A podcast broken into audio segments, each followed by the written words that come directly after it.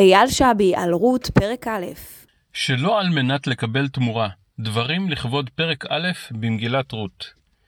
במסעה חזרה לנחלת יהודה, מנסה נעמי מספר פעמים לשכנע את כלותיה, עורפה ורות, כי מקומן אינו איתה, וכי עדיף להן להישאר בממלכת מואב, מאשר לחזור עמה אל עבר הירדן המערבי.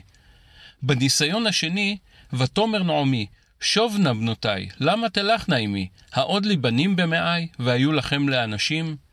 נעמי לא מעלה בדעתה כי מי מכלותיה מעוניינת להימצא בקרבתה בזכות מי שהיא.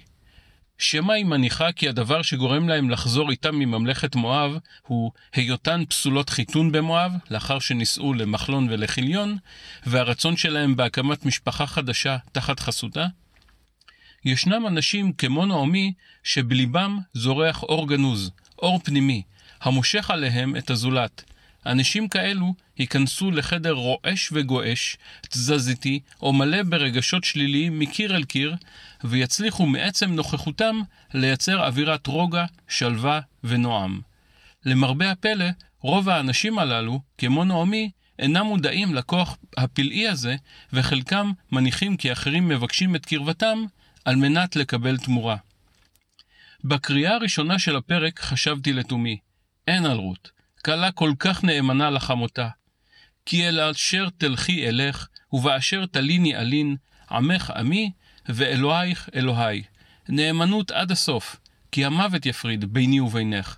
נאמנות שלא על מנת לקבל תמורה. אבל אז התחבר לי.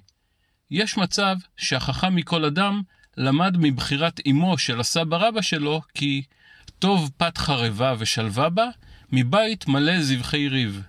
יש תמורה לדבקות של רות בנעמי, אך היא רחוקה מלהיות גשמית. אנשים כנעמי הם זן נדיר. לשמחתי, פגשתי כמה מהם באמצע הדרך.